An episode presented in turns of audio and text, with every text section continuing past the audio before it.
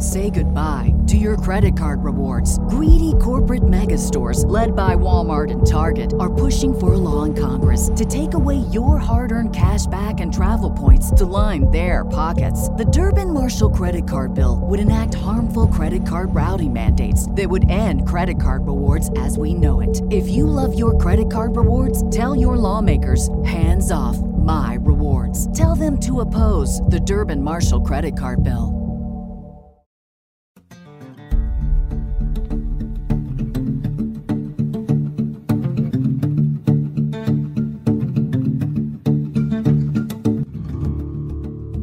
Everyone bring your umbrellas.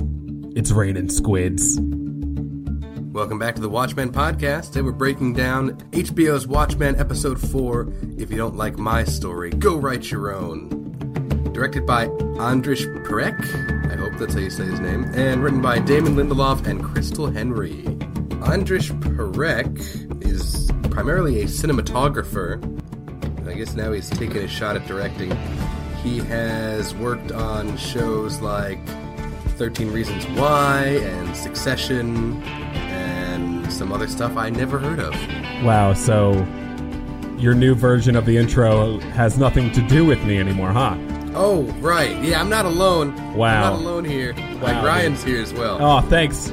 Thanks for pointing that out. Really appreciate it. I was just I was deciding. I was like, maybe just don't say anything. Maybe he's not that important to you. Anyway, I forgot that. Hey, hi Ryan. hey man. Yeah, I'll jump in on this subject of the last two people that you were talking about. Christal Henry has been a writer on some TV projects, one by Matt Nix, guy who made Burn Notice, which I really like, and the director whose name I'm definitely not going to. You've already tried, it didn't go well. I'm not going to do any better. Like you said, is a director on Succession, and he's directing a new series called Brave New World, which is a TV adaptation of a Aldous Huxley book, and it's being EP'd by Steven Spielberg. So, sounds like he knows, you know, what he's doing. Also, James, we are halfway through this show, basically. This is a we, we, we call it a show, but it's not. It's a mini series. We should start calling it a mini series because that's what it is. We're we're delusional for not calling it a mini series. We just by calling it anything else, it's just like we just don't want it to be not. We want it to be not a mini series, but it is. Anyway, we're halfway through. This thing's half over already. Yeah, I wonder. It's it, it's been such a critical success, and I don't know what the ratings have been, but I assume it's a popular show based on the hype that seems to be appearing online. Is there a chance that HBO will be like, nah, man, we need season two? There's obviously a chance for it, but every time Damon Lindelof has been asked about season two, he always said like, "No, this is a mini series. I had a, a, a sh- show. I made one show. I basically wrote a, a sequel to the Watchmen original comic book, and then put that comic book on the screen. So if someone else wants to write another comic book and put it on the screen, they can do so. But I already put my comic book on the screen. So, I mean, it feels like he doesn't believe, like, he believes so much in the IP of The Watchmen and respects it so much that he thinks, like, this is a hot potato. I shouldn't be allowed one try at this. If someone else wants to try after me, go for it. But I already put in my hard day's work trying to make this thing. I know Alan Moore's pissed. So I- I'm good. I did one. It's so good though. I wish like one of Alan Moore's, you know, black magic wizard friends would talk him into watching it because he might like it. if his druidic friends could go to his hut one day and, you know, in between his meditation sessions and thinking about the almighty Satan, is he a Satanist? I don't know. Anywho, uh, in between that, if they could just be like, dude, just watch it. And he'd be like, oh, fine. Episode four begins on a little farm out in Oklahoma. The Clarks, an idyllic middle-aged farm couple, are living their day-to-day life, and it's very saccharine and sweet. They're selling eggs and washing dishes and cuddling at night. A cover of Island in the Stream by Kenny Rogers and Dolly Parton is playing. We port, as you said, to the Clark farm. Probably a reference to Clark Kent, like like Superman. Uh, uh, the Superman references come and go in this show. They're selling eggs. Eggs is a huge part of this show. So many people talk and have to do with eggs for some reason. And as they go to sleep, the doorbell rings just a regular old farm. They do regular old things until one day, Lady Trieu shows up and they're like, oh, what's up, dude? Lady Trieu shows up in the middle of the night and tells them that she has exactly three minutes to make a proposition to buy their farm. They're not going to move on it until she comes out with this insane gambit. she knows that they're infertile couple, and so she bought the fertility clinic that they had used, which gave her the opportunity to manipulate their, you know, the samples that they had used to un to make I don't know how exactly she did it. She manipulated the DNA of like their sperm and eggs that they had they had deposited there and and created a baby from what should have been infertile eggs or just lied about it. I don't think she lied about it. I think she took that DNA and turns out she's that cloning bitch and she's making clones and she can I think multiple people in this show that we've already met are are clones, not just Mr. Phillips and Miss Crookshanks. I, I think she made that baby, James, which is a amazing negotiation tactic. Give me your house, or I mean, she like hands them the baby. Like, you want to hold the baby? Do you want to hold your possible child? And then when they're about to be like, I don't know, she's like, well, I could just destroy the baby. And I was like, wow, you very nonchalantly just talked about murdering babies. But but JK, she's like, I'm gonna kill the baby, JK. I don't think she's JKing, dude. In this scene also, they say like, you're the billionaire building the big clock down the road, and she corrects them, being like, no, no, no, no, no. You missed a comma. I am a trillionaire. I need everyone to know that. And the reason that she had three minutes only to buy this farmhouse and the 40 acres of land that surrounds it is because the second that the deal is sealed, an asteroid falls from the sky. Uh, sorry, I guess when it when it falls from the sky, it becomes a, a meteoroid and it smashes into the ground and everyone's surprised except her and she's like all right bingo there's my asteroid thank you and good night So she can see the future? Question mark. Knew that was going to land there? Question mark. Or does she know something that the rest of the cast doesn't? Or can she see the future? I was thinking as she was handing over the little boy to this family, it's a very watch over this boy moment. OB, William with the piece of paper that says watch over this boy. We're just handing out kids these days. back at her faux bakery angela's burning the note trying to destroy the evidence that would lead back to will gets a call from the cultural heritage center where she it's, it's it's it's late at night so it's it's closed. So she calls in a, that she's reporting a break-in and then breaks in herself because she's a cop and she can do that. Kind of uh being more on the vigilante side now. When we see her in the bakery, we hear the answering machine and it says Milk and Hanoi Bakery, let Saigons be bygones, which is just solid. That's a wonderful detail. And as you said, yeah, she breaks into the Cultural Heritage Center because she just like made up a way to do so. She's a very smart lady and she breaks in and goes up to the robot she was talking to. I found out that robot is played by a guy named Henry Louis Gates Jr. or Lewis Gates Jr. He was the Harvard professor who got arrested for trying to get into his own home in Cambridge, which led to Obama call the Cambridge police and they said it acted stupidly. Anyway, he's like playing the Secretary of Treasury, but he is also a part of our real history.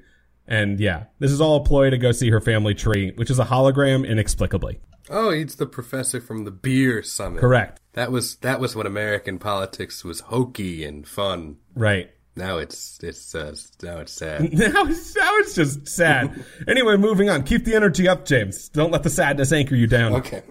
yeah, she analyzes her own DNA and is given an acorn which she can bring to the family tree room, which then shows her her extensive family tree. And because now she has entered will into the database, it can reveal to her the history of her grandparents who were wealthy and successful citizens of Oklahoma before the race riots. And at the end of this, there is a large crash outside, which she turns her attention to. Yeah, the, the, the, the car falls from the sky and we catch up to the end of episode three. Laurie Blake pulls a gun on Laurie is Angela. there, she's laughing her ass off, yeah, and then pulls a gun on Angela. Angela gets in the car. The first thing she checks is the glove compartment because it's her car. So she's checking if the red pills are still in the glove. And uh, Laurie's like, "Your car fell out of the sky," and Angela's like, "Yeah, that's that's solid." Anyway, cool costume. You know your car fell out of the sky? Very weird. Angela calls for a tow truck to come, you know, pick up the recovered stolen vehicle, and Laurie is just like immediately, you know, catches on to all of this. Nothing's getting past her. It's like, yeah, you're suspicious. You're involved in this Judd murder somehow. Thanks for completely letting me know that you're involved. Okay, I gotta go. Bye. Angela goes home, and everybody's asleep. Her bed is filled with her daughters, so she goes to her children's room and tries to sleep in the bunk bed in Topher's room. Topher is awake. He asks his mother if she was scared when she was at the cemetery and saving everybody's life. And she was like, Yeah, man. And I still am scared. To soothe his mother's feelings, Topher hands her a stuffed animal, and the stuffed animal was Bubastis, Ozymandias' pet purple lynx. I didn't catch that. That was cool. The next day at breakfast, she's talking with Cal. She catches him up on what's going on. The kids are fighting over at the breakfast table about whether or not Judd is in heaven. So Cal comes over and just says like, "No, heaven is a lie. Uh, when you die, you go, you return to nothing," which was kind of brutal. Yeah, me. it was so brutal. He was just like, guys, listen up. Like it, it sounded like it was about to be a monologue from Full House that's like Guys, cheery. Judd is in hell. Yeah. Listen, he's not in hell either. Uh, he's nothing. We all become nothing when we die. Anyway, does that make you feel better? Also, this scene is one to remember as we tie in in the theory section later, cause the internet has some juice, James. Okay? I have subscribed to said juice, and I would like to share the juice the internet has provided with me and to me later, and it has to do with Cal and him not believing Kevin or Hellard's real is probably a part of it.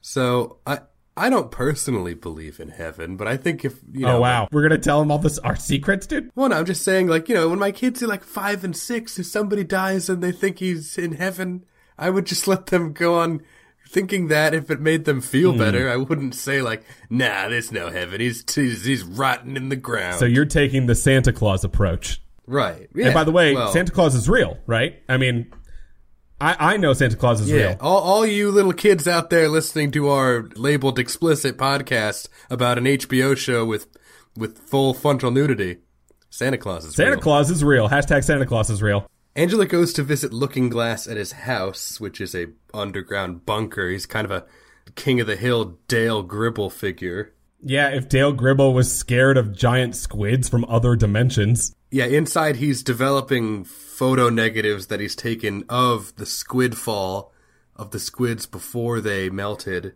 and he's he expresses sympathy for them. He's like, you know, these poor squids, they drop in here from another dimension. They only get to live for 30 seconds before they melt. They're just as scared as we are. You can tell that his life has been heavily affected by the squids, Squids. and the information that there are other dimensions. We see that next week we're going to have an A story that has Looking Glass in it. So I believe we're going to get to expound upon this scene. He gets handed the pills from Angela. We'll have to talk about the end what we think those pills are because I think it will become important very soon. And also, she hands over the KKK outfit and she's like, "Hey, so you know, look at this." Yeah, Looking Glass wonders if maybe he's either in the 7th Cavalry or this is some kind of family heirloom.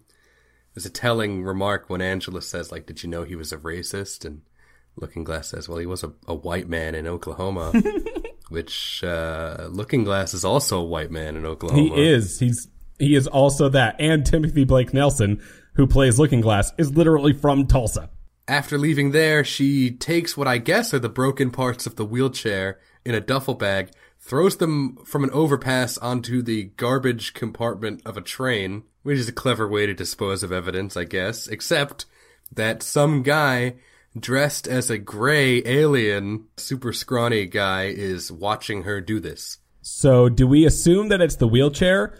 It could have also possibly been the KKK outfit, although he she hands that to Looking Glass, right? So that's why we believe Yeah. that it's the wheelchair. She turns around, and Silver Surf- Surfer Luber Gentleman is definitely watching her. A person, a person watching the Watchman, And the only person that we've met who that could possibly be is Gumby Pete. Yeah, I thought it was Petey, yeah. And then a foot race ensues. And I think it's at the end one of the better endings of any foot race I've ever seen on film. He, he takes out a bunch of oil, lubes himself up, and then like just slides into the sewer. Like that's a superpower. Like Dr. Manhattan has superpowers, but this luber guy, he's going places. And I love Angela's reaction to this. She just throws her hands up like, what the fuck? Because like, what could you do?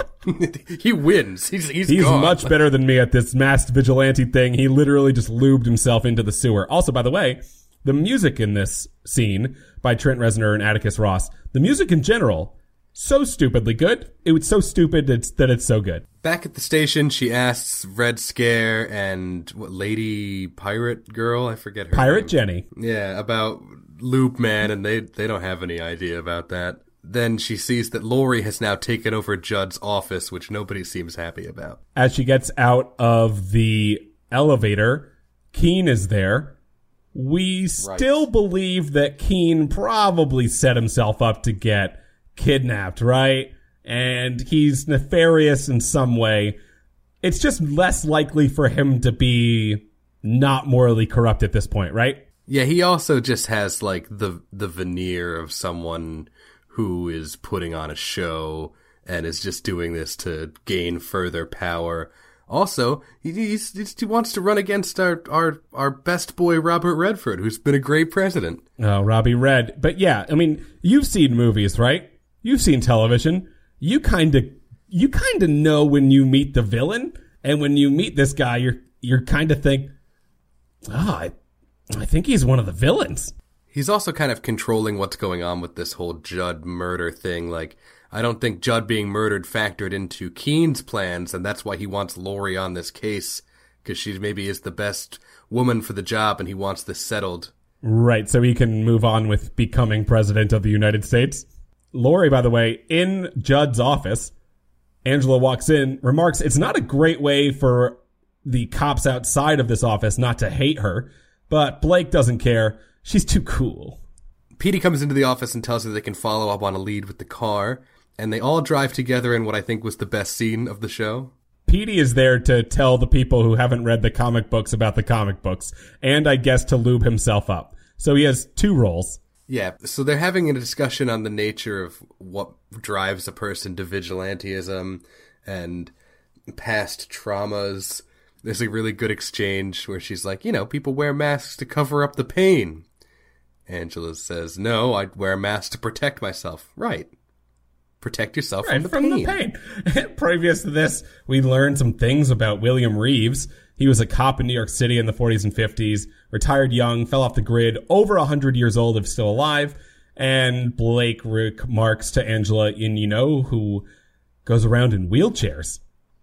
100 year olds. So, I'm great at this Right. job. She she basically has this figured out. Your grandfather hung Judd, and now you're you're covering for him somehow. as Petey goes over the canon of the Watchmen, we get reiterated that in the real world, not in the TV show that Petey refers to as quote unquote garbage. Yeah, he doesn't like American Hero Story. I thought it looked pretty yeah, good. well, Petey's a real fan, okay? And real fans don't. Uh, Petey would be mad that this miniseries is being made. You know what I mean? Because of Alan Alan Moore's wishes. Anyway, in the real world, the comedian sexually assaulted Silk Spectre back in the 40s, and Blake found that out later. And Petey is telling everyone this in just the most matter of fact way. Yeah, uh, although I don't think they explained it that well, honestly. Because, yeah, the comedian did try to sexually assault Sally Jupiter, Laurie's mom, but he didn't succeed. He was stopped by Hooded Justice, Who's most likely William?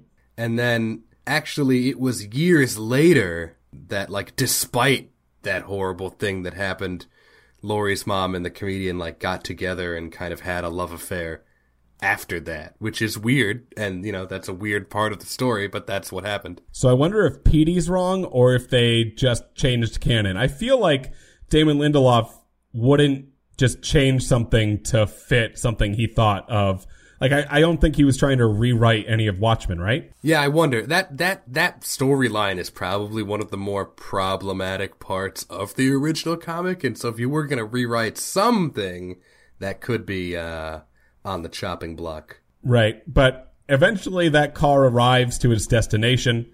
They are going to the giant clock down the street. And as they arrive, there are like two flying whatever ships around the clock. And they walk in to see that they have six drones. They have big drones that can go up to 100 kilometers. And, you know, as they're talking to the assistant who's flying the drones about perhaps who has the ability to fly them and who was here last night, and the employee was like, yeah, I, I, I can't tell you that. But Bian, the daughter of Lady Trieu walks up and she's like, I can be incredibly helpful. Let me be helpful. And she takes them to the vivarium, a greenhouse that Lady Trieu has built and filled with native Vietnamese flora so that she can always carry a piece of Vietnam with her. And they don't allow Petey to come. Poor Petey. They're like, no, girls only, no boys allowed. They literally don't invite him to the ladies only treehouse, and Gumby Pete has to stay back in the car. A little side note: uh, Adrian Veidt had a vivarium in his Antarctic lab, and Lady Trieu has one now too. After meeting, they kind of exchanged some coded Vietnamese messages. Angela speaks Vietnamese, apparently. Lady Trieu says the old man wants to know if you found the pills, and she's like, tell the old man to go fuck himself. They say this in Vietnamese back and forth to each other, just assuming that Laurie Blake doesn't talk Vietnamese, but why wouldn't she? Right? Like, what, what are they, how are they assuming that Laurie Blake is going to be outside of this conversation? I don't think there's any way Laurie Blake didn't know what they just said to each other. Well, I assume Laurie probably cannot speak Vietnamese. It's not like it's a really easy language everyone is out learning. I mean, maybe since it's the 51st state, it's possible. But I I would be more worried that Laurie's just got a wire on her. Right. Yeah. The, what, who's to say that she doesn't or isn't recording herself at all? Trieu also says condolences for Judd, and that's where she said, you know, that there's an ex- expression for of grief that I'd like to tell you about, where she starts to say the secret to Angela about Laura, uh, Angela's grandfather, and if if Angela found the pills, which we bring up the pills again, and we'll have to talk again at the end uh, more about exactly what these pills do. Because I think more than who we believe are taking the pills are taking the pills right now. Oh, I can't wait for the theory section. It's going to be so juicy, dude. Then we get another one of the bizarre Gonzo Adrian Veidt sequences. Uh, the best show on television? I, again, I've said this in the past, but I will expound upon it today. This show is my first and fifth favorite television show on in on television. The fifth one is set in Tulsa, Oklahoma, and it's really good. But it's not. It, I don't think it's better than like all my other favorite shows. And then Adrian Veidt's show, because this is two shows, is the best show on television.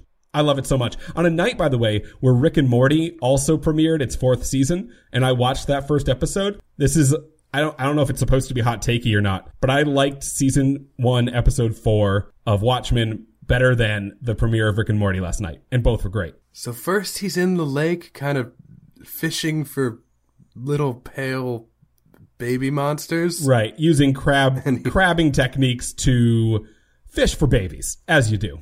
And I guess he's looking for a, a, a male and a female baby because he's throwing a few back because they're not right.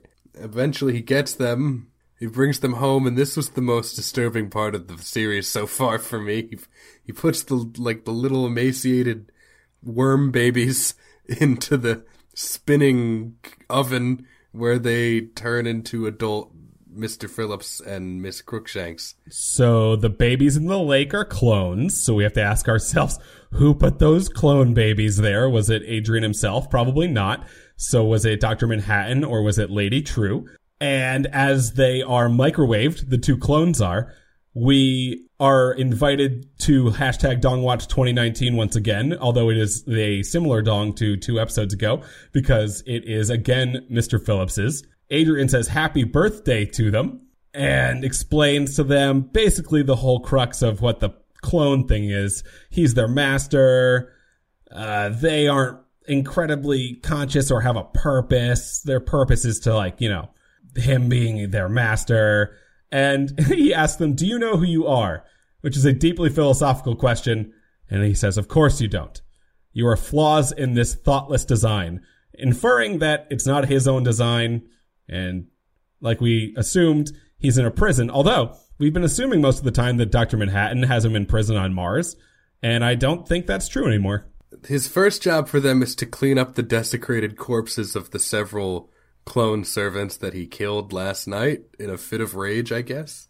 Yeah, he got drunk and murdered all his clones, so you know how that goes. And then the next day, he's built an enormous catapult, which he is then having Phillips and Crookshanks launch the corpses of the dead clones into the sky where they are vanishing into the clouds. There's another horseshoe joke prior to this. He literally grabs the horseshoe out of one of the Mr. Phillips's hands and says, I don't need it yet. And then we, again, like we said, go to the, the siege weaponry. One goes up into the clouds. He shouts, phenomenal. And James, I don't want to get off this Adrian Veidt ride. Watchmen is a great show. It has my first and fifth favorite shows in it. Is this is my this is my first favorite show. This is the best. And also he says 4 years. 4 years he says. So perhaps every time we see him is a new year confirmed. Angela and Cal back at home are on the sofa. Cal well, Angela's mad that, that he spoke to Laurie without telling her, and he's like, Don't worry, I lied for you, even though I hate lying and they talk about everything that's happening and the strain it's had on them mentally, and then they go bang in the closet again. We're going to talk a little bit about this conversation later again, but yeah, Cal has come off as he's very level headed, right? Or perhaps too matter of fact for his own good. Here's the thing uh, I, I like everyone in this show. I probably like Cal the least, just because he is like seems like a real static, goody two shoes character. I think in retrospect, as we're rewatching, Cal's character will be more interesting the second time around because of things we don't know yet. At Lady Trieu's clock compound, Bian wakes up from a bad dream. She's seemingly having a dream about the Vietnam War. Lady Trieu consoles her, but doesn't want to walk her back to the room because she is entertaining Will, who is there. As Bian wakes up, she removes an IV from her arm. So she was being pumped full of something. The dream she had, or nightmare, was that Min came, burned everything down, made us walk. Her feet still hurt from walking for so long. Lady Trieu responds, good. And as you said, will not walk her back to bed. Bian says goodnight to Mr. Reeves and she goes away. So Bian's a clone, right? She's totes a clone. You think she's a clone of Lady Trieu? And she, what she's she's downloading all her memories. Yeah, either Lady Trieu or Lady Trieu's mom or Lady Trieu's grandma, who lived what was happening as like the comedian was ravaging through Vietnam, and so I think she's looking for something using her daughter. Like she's looking for a memory of her mother or her grandmother, perhaps when they died. Like the comedian shot and killed a pregnant woman in Vietnam in the comic, I believe. And so yes. it's possible that Lady Trieu's mother or grandmother was that person and she's looking for that exact moment in time to to watch it through her clone baby. That would be weird. That would make Lady Trieu Laurie's half sister, but I I don't know. I, uh, I think it was. It's pretty clear in the comic, at least, that the comedian killed that woman. I mean, Doctor Manhattan pretty much confirms it, and he would know. But he could also bring that woman back to life, right? If he chose. I don't know. That's true. True. True. Yeah. True. Yeah. We don't see what happens next to her. The IV is, as we are about to learn, the same as the pills that Reeves takes. Same pills that Lady Trieu makes with her pharmaceutical company. And at this moment, you you uh, so okay. We'll talk about the. We can talk about. I guess we want to talk about the pills an hour later. All right. Well, let's let's end the show. How dare you? I think that's a good move. She questions Will on why he's doing this whole charade with the pills. Why doesn't he just explain everything to Angela? And Will says, you know, this is too profound that I can't give it to her all at once, so she won't accept it. I have to drip feed it to her. And he says, oh, it's the same thing you're doing to your daughter. And then she questions whether his devotion to their plan, if he's all in. He says, you know, in three days, everyone's going to know what I did and Angela's going to hate me, so of course I'm all in. Three days, tick tock, tick tock. Time, time, time is on my side. Lady Trieu asks if his feet are going to get cold because there's family involved, so it's messy. And then he stands up And it said, My feet aren't cold. My feet are just fine. I was like, Oh my God. He doesn't need a wheelchair. He doesn't need a wheelchair. All right, let's get into the wild theories and speculations. What are these pills? Some kind of fountain of youth pills that let you walk when you're 100? So the theories on the internet say that the pills are like nostalgia pills.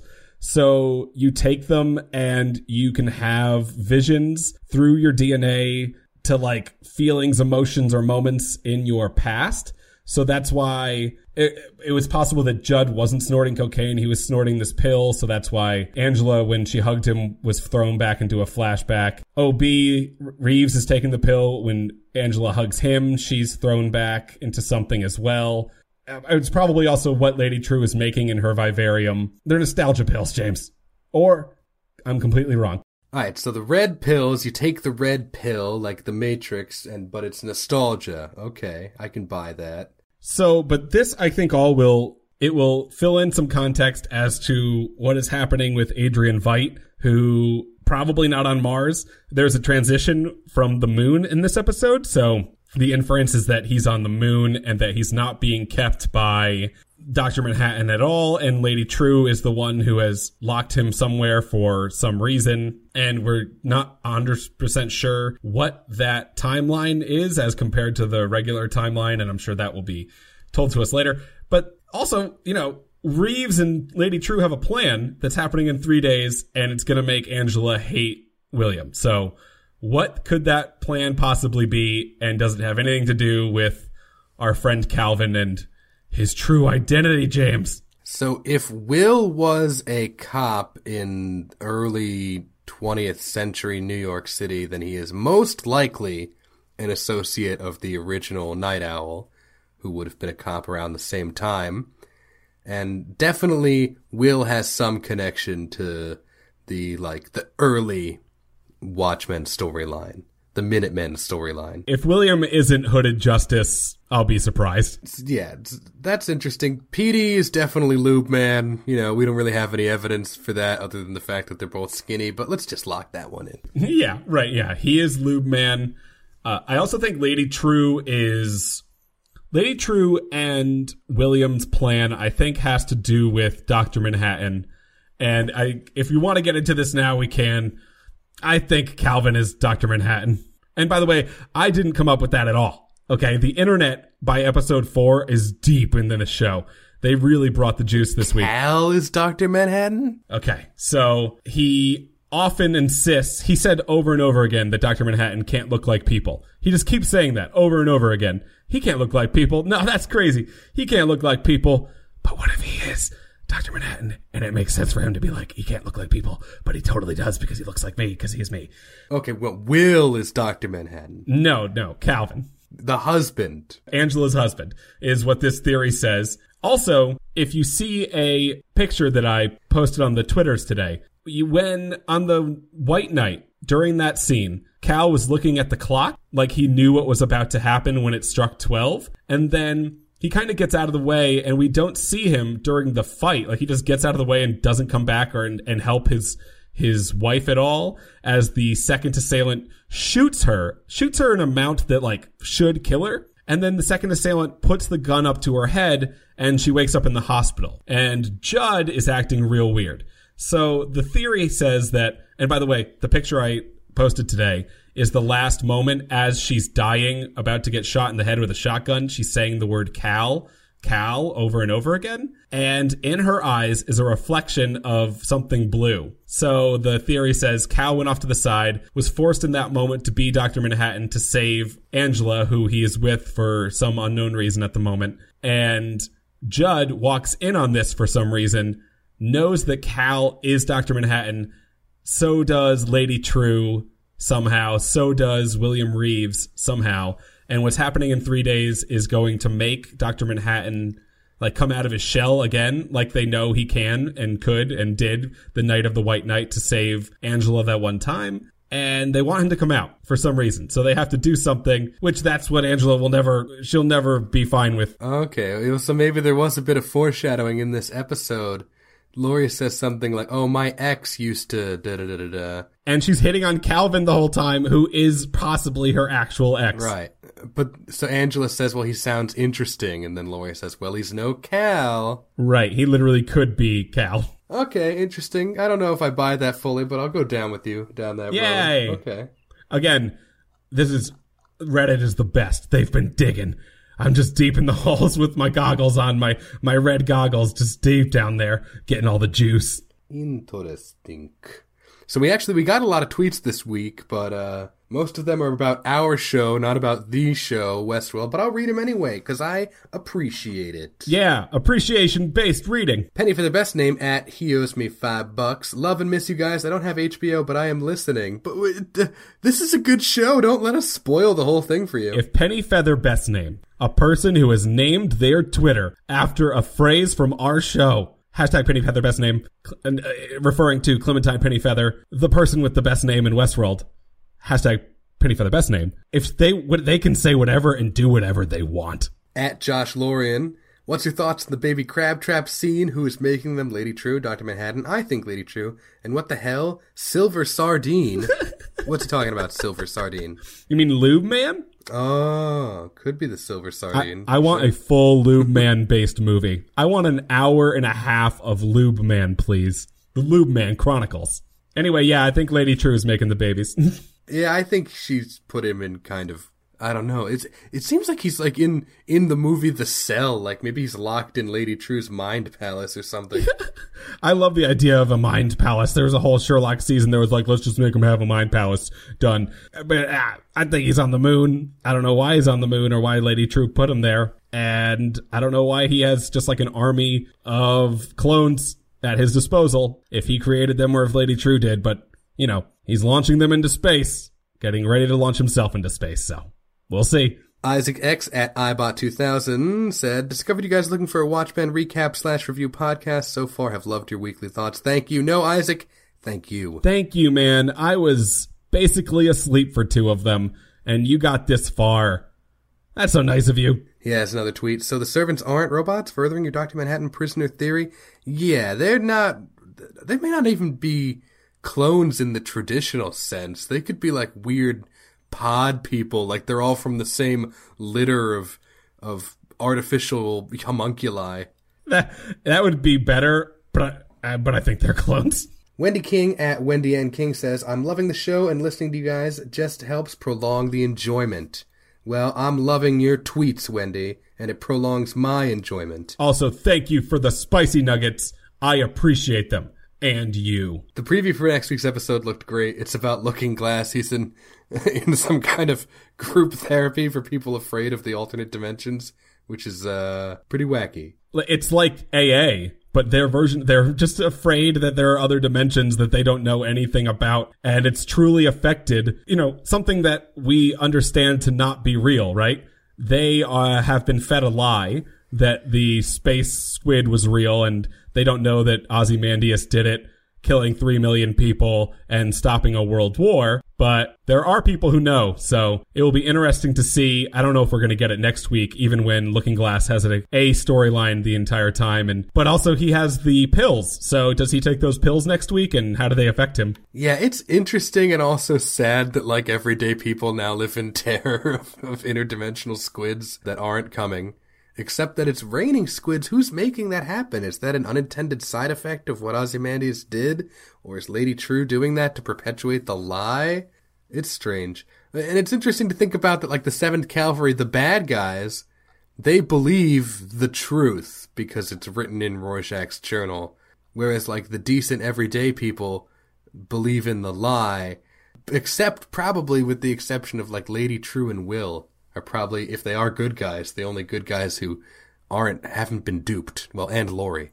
Right, but Laurie is completely. she was there. Yeah, she was literally there. Actually, there's this fun entry on Peteypedia, the HBO companion piece that's on the HBO website for The Watchmen. They now have four things up there. They're all really neat.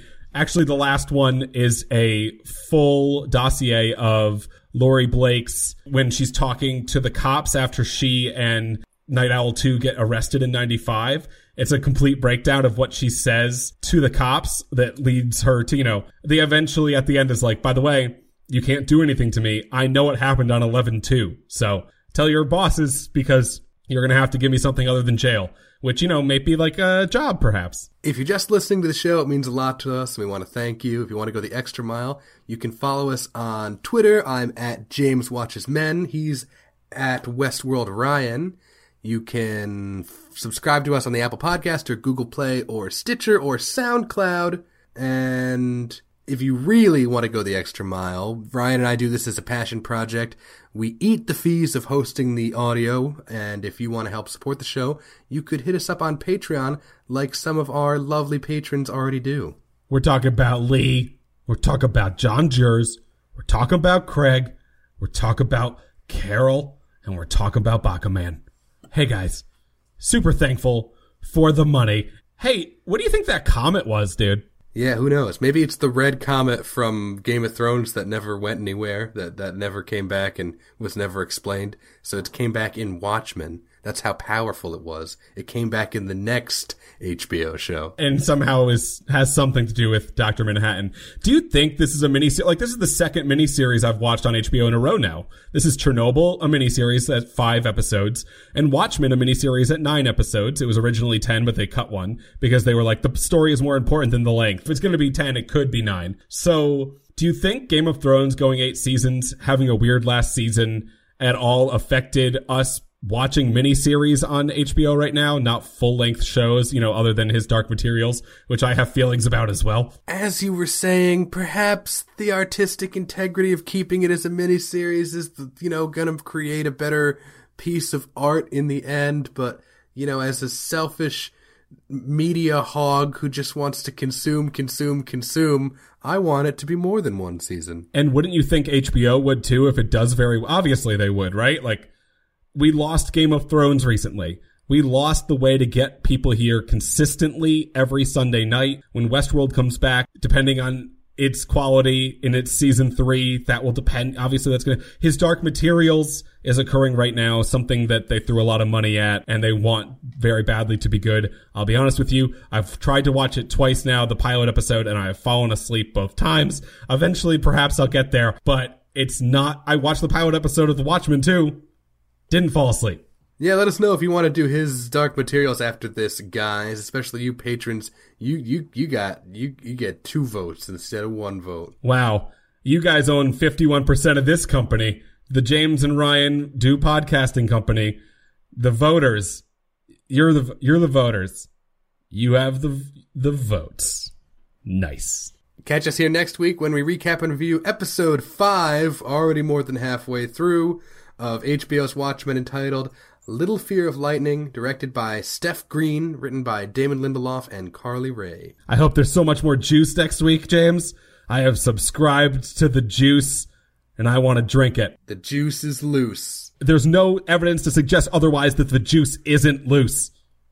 The juice is loose. I'm James. And I'm Ryan. And this is the Watchmen podcast. Nice work getting that word good. Oh, no problem, dude. With the power of the juice, anything is possible.